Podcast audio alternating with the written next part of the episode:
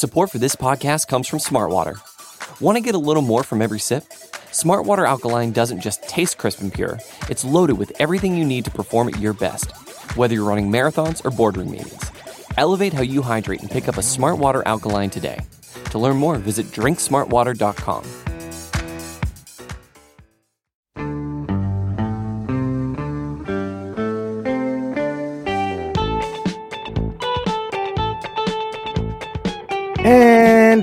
are live. Everyone, how is everyone doing? Nick Falato, joined by Rivka Board after the debacle that we just witnessed with the 2023 New York Giants kicking off their season. Week one, unfortunately, a loss 40 to nothing. A 40 burger was dropped on the New York Giants at home to the point where the Dallas Cowboys were laughing on the sidelines.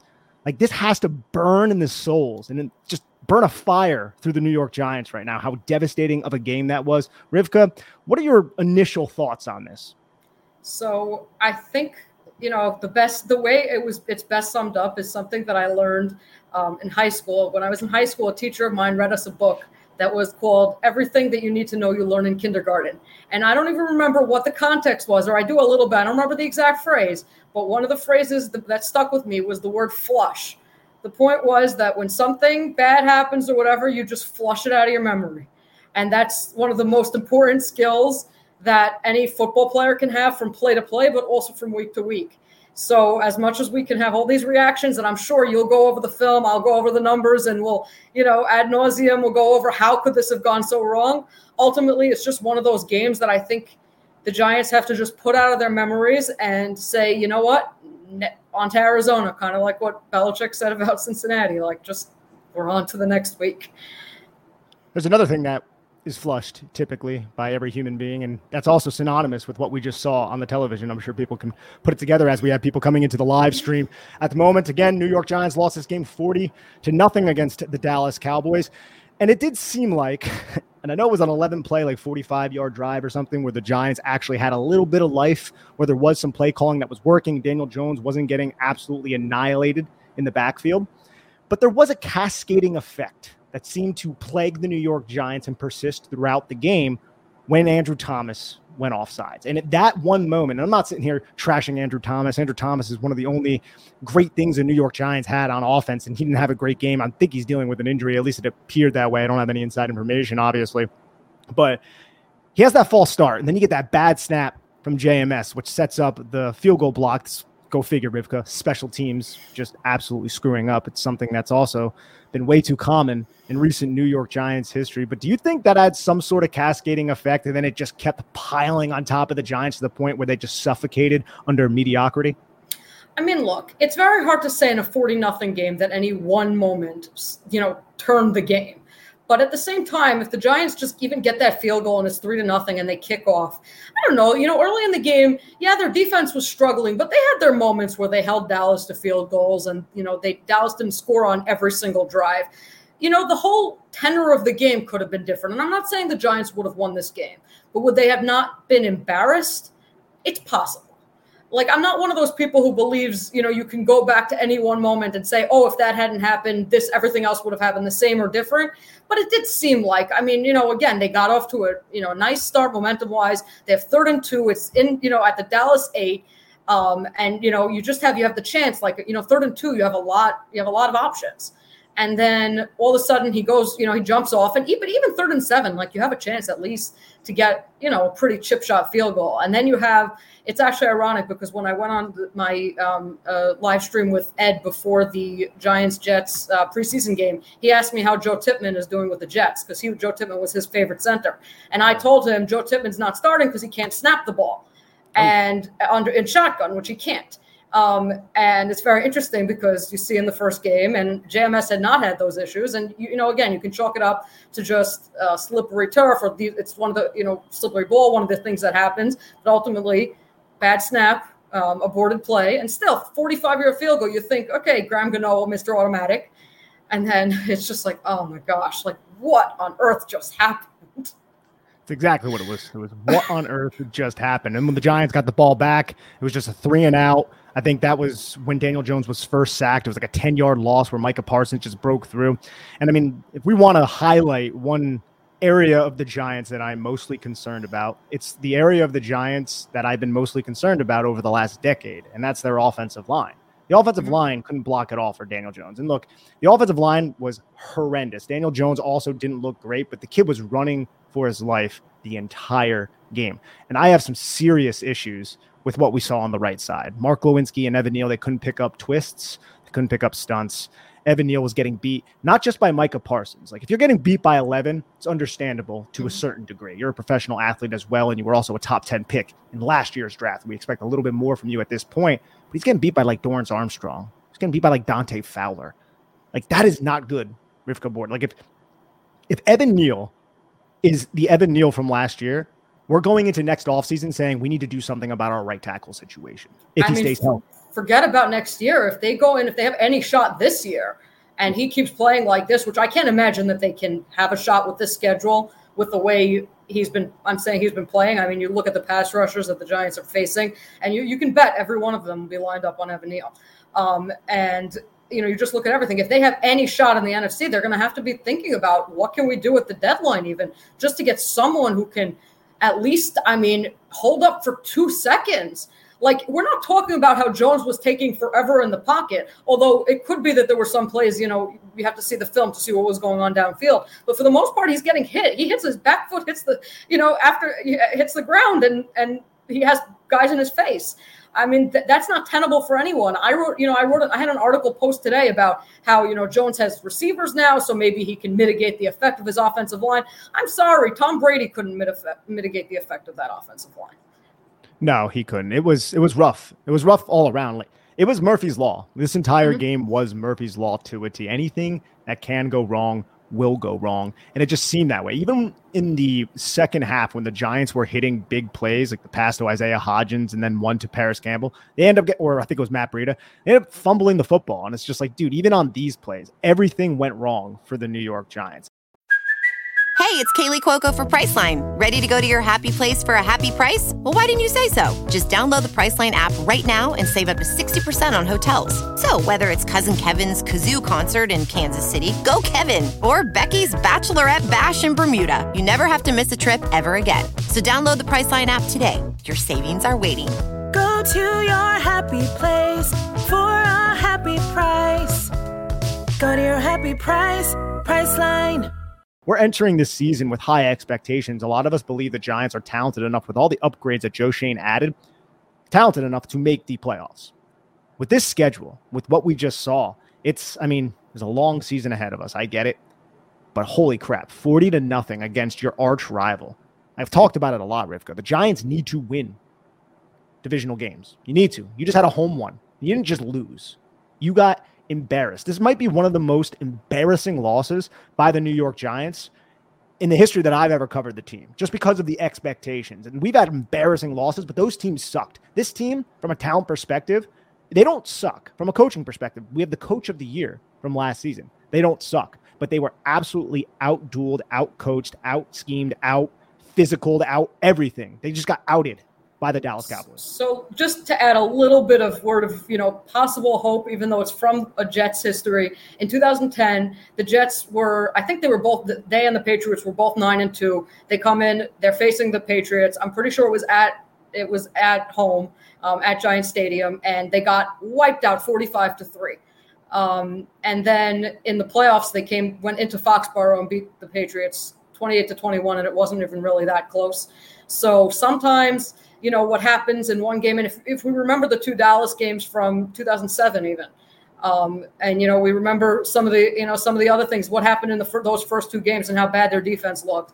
You know the, the only thing you say is yes it is one game. As bad as it looked maybe you know you can you can again it sounds like excuse making but they are playing the cardinals next week right? If there's if there's one you know get better game it should be the team that's starting who under center? Yeah exactly. Josh Dobbs. I would agree with that. Washington, they narrowly escaped. They Arizona. did. They did. Um, and yeah, it's true. Um, and and I would I was surprised by that. I really did think that even Washington would beat them. But I mean, again, I said that before this game, but somehow I could say it again. I trust Brian Daboll not to be embarrassed two weeks in a row.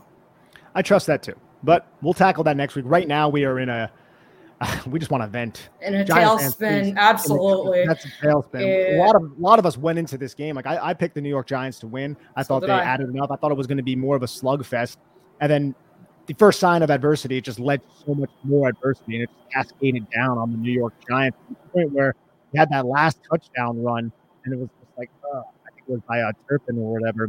Yeah. like, like I don't want to say they gave up because I don't believe they did, but it didn't mm-hmm. look like a, it wasn't a good look for the mm-hmm. defense, especially with all of the additions the Giants had added.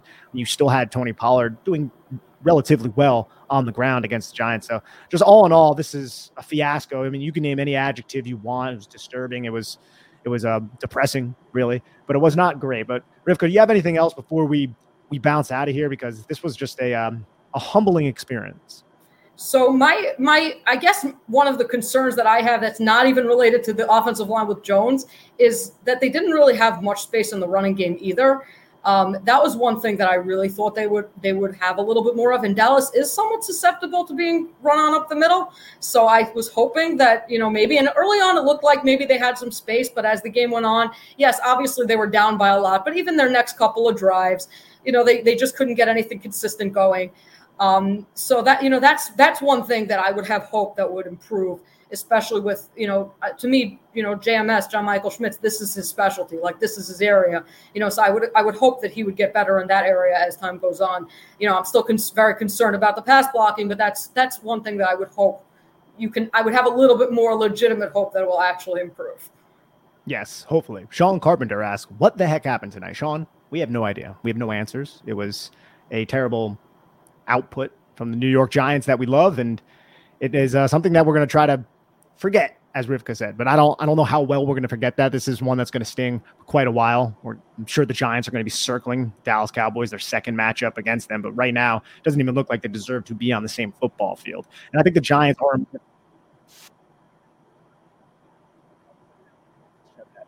Yeah, but uh, on the Saquon Barkley, on that first drive, he was ripping off like five, six, seven yard runs. And I remember Chris Collinsworth was bringing up how the Giants won the football against Dallas and they added Mazi Smith. It seemed like the Giants had a varied offensive approach. They were moving Jones a little bit. Dallas was just so disciplined on the bootleg. Giants led the league. James Jones led the league in play action. They weren't going to fall for it. They didn't really fall for it in the second matchup on Thanksgiving either last this time, every time Jones went to go roll out, Marcus Lawrence Micah Parsons or Lawrence Armstrong was right in his face. And that was a big part, I think, of the Giants' game plan. After that, they couldn't adjust and they quickly found themselves in a 16 nothing, 19 nothing hole. Next thing you know, it's 40 nothing. It's exactly what Sean asked. What the heck happened?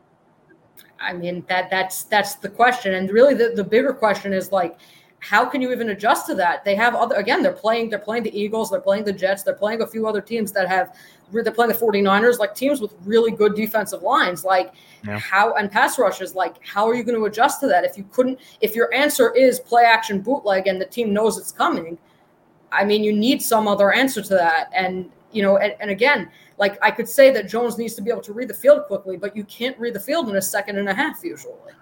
One way to answer it is make that backside defender pay by running the football to the opposite side. So mm-hmm. the side where that backside defender typically is sits to respect Daniel Jones, make him respect Daniel Jones. Now you have one less defender to worry about. That's mm-hmm. how you have to pay it. So you have to run the rock. And I'm not necessarily a run the football type of guy. You know, mm-hmm. I, I, want I want to throw the football. I think it's a better EPA type of move, mm-hmm. generally speaking, depending on your quarterback and your situations and the context. But that's one way to get that backside defender to keep biting. If you keep running off the opposite tackle, he's going to try to crash down the line of scrimmage, and now you can open it up, like we saw so many times against the Chicago Bears in Week Four last year.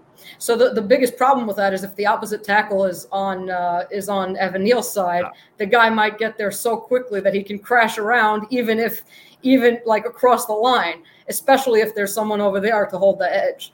Yeah. Um, yeah, it's just, I mean, because I, I, again, I didn't see it clearly enough. To, the Giants didn't have that many opportunities to be able to even think about like running the ball like that because they were down so quickly. Um, I mean, also, I think another big change in that game was when Saquon Barkley, um, you know, I, I, think it's called an interception on Jones's record, but it looked to me like it was yeah. a, like it was a drop that just went right into the, the defender's hands. That was a big moment because, you know, just getting a touchdown off that, like even if the Giants had to punt, like a touchdown is just a very, you know, it, it just, it's again, it was another momentum swinging play to me. Like, I, I don't remember, was that when it was already, it was 9 nothing at that point And that made yeah, it 16?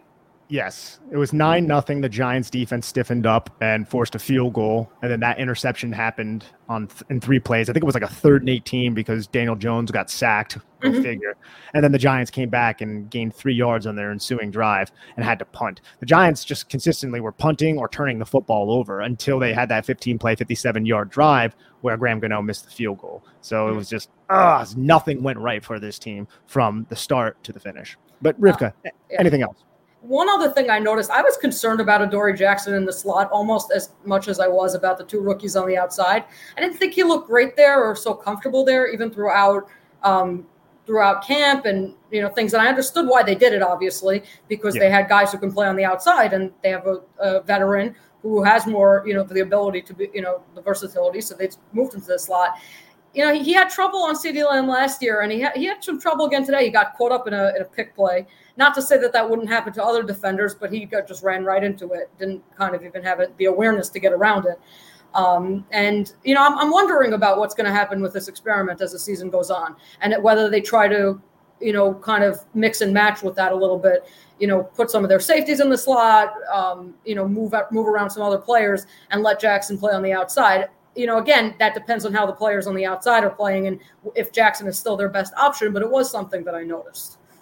Yeah, I think that's a good point too, and that's the one play that really came out to me was the bunch set. It was an mm-hmm. inward breaking. CeeDee Lamb just looped around, just a mm-hmm. simple rub play. You know, Dory Jackson got picked off by I think like Peyton Hendershot or Jake Ferguson, yeah. one of the one of their young tight ends that they have on their team. But very um very deflating loss to be honest. But Rivka, anything else before before we bounce? I, I think we're good or not good, and we'll just go try to try to sleep this off. Yeah, and, yeah, we'll, we'll attempt to sleep yeah. this off and on to Arizona, the great exactly. state of Arizona. All right, everybody. Thank you for tuning in to uh, I'm not sure what the show is, like the Chris and Nick show right here. So uh, with Rivka filling in for Chris. Thank you, everyone. Have a lovely day and uh, try to forget about this 40 to nothing loss because it was a uh, it was bad.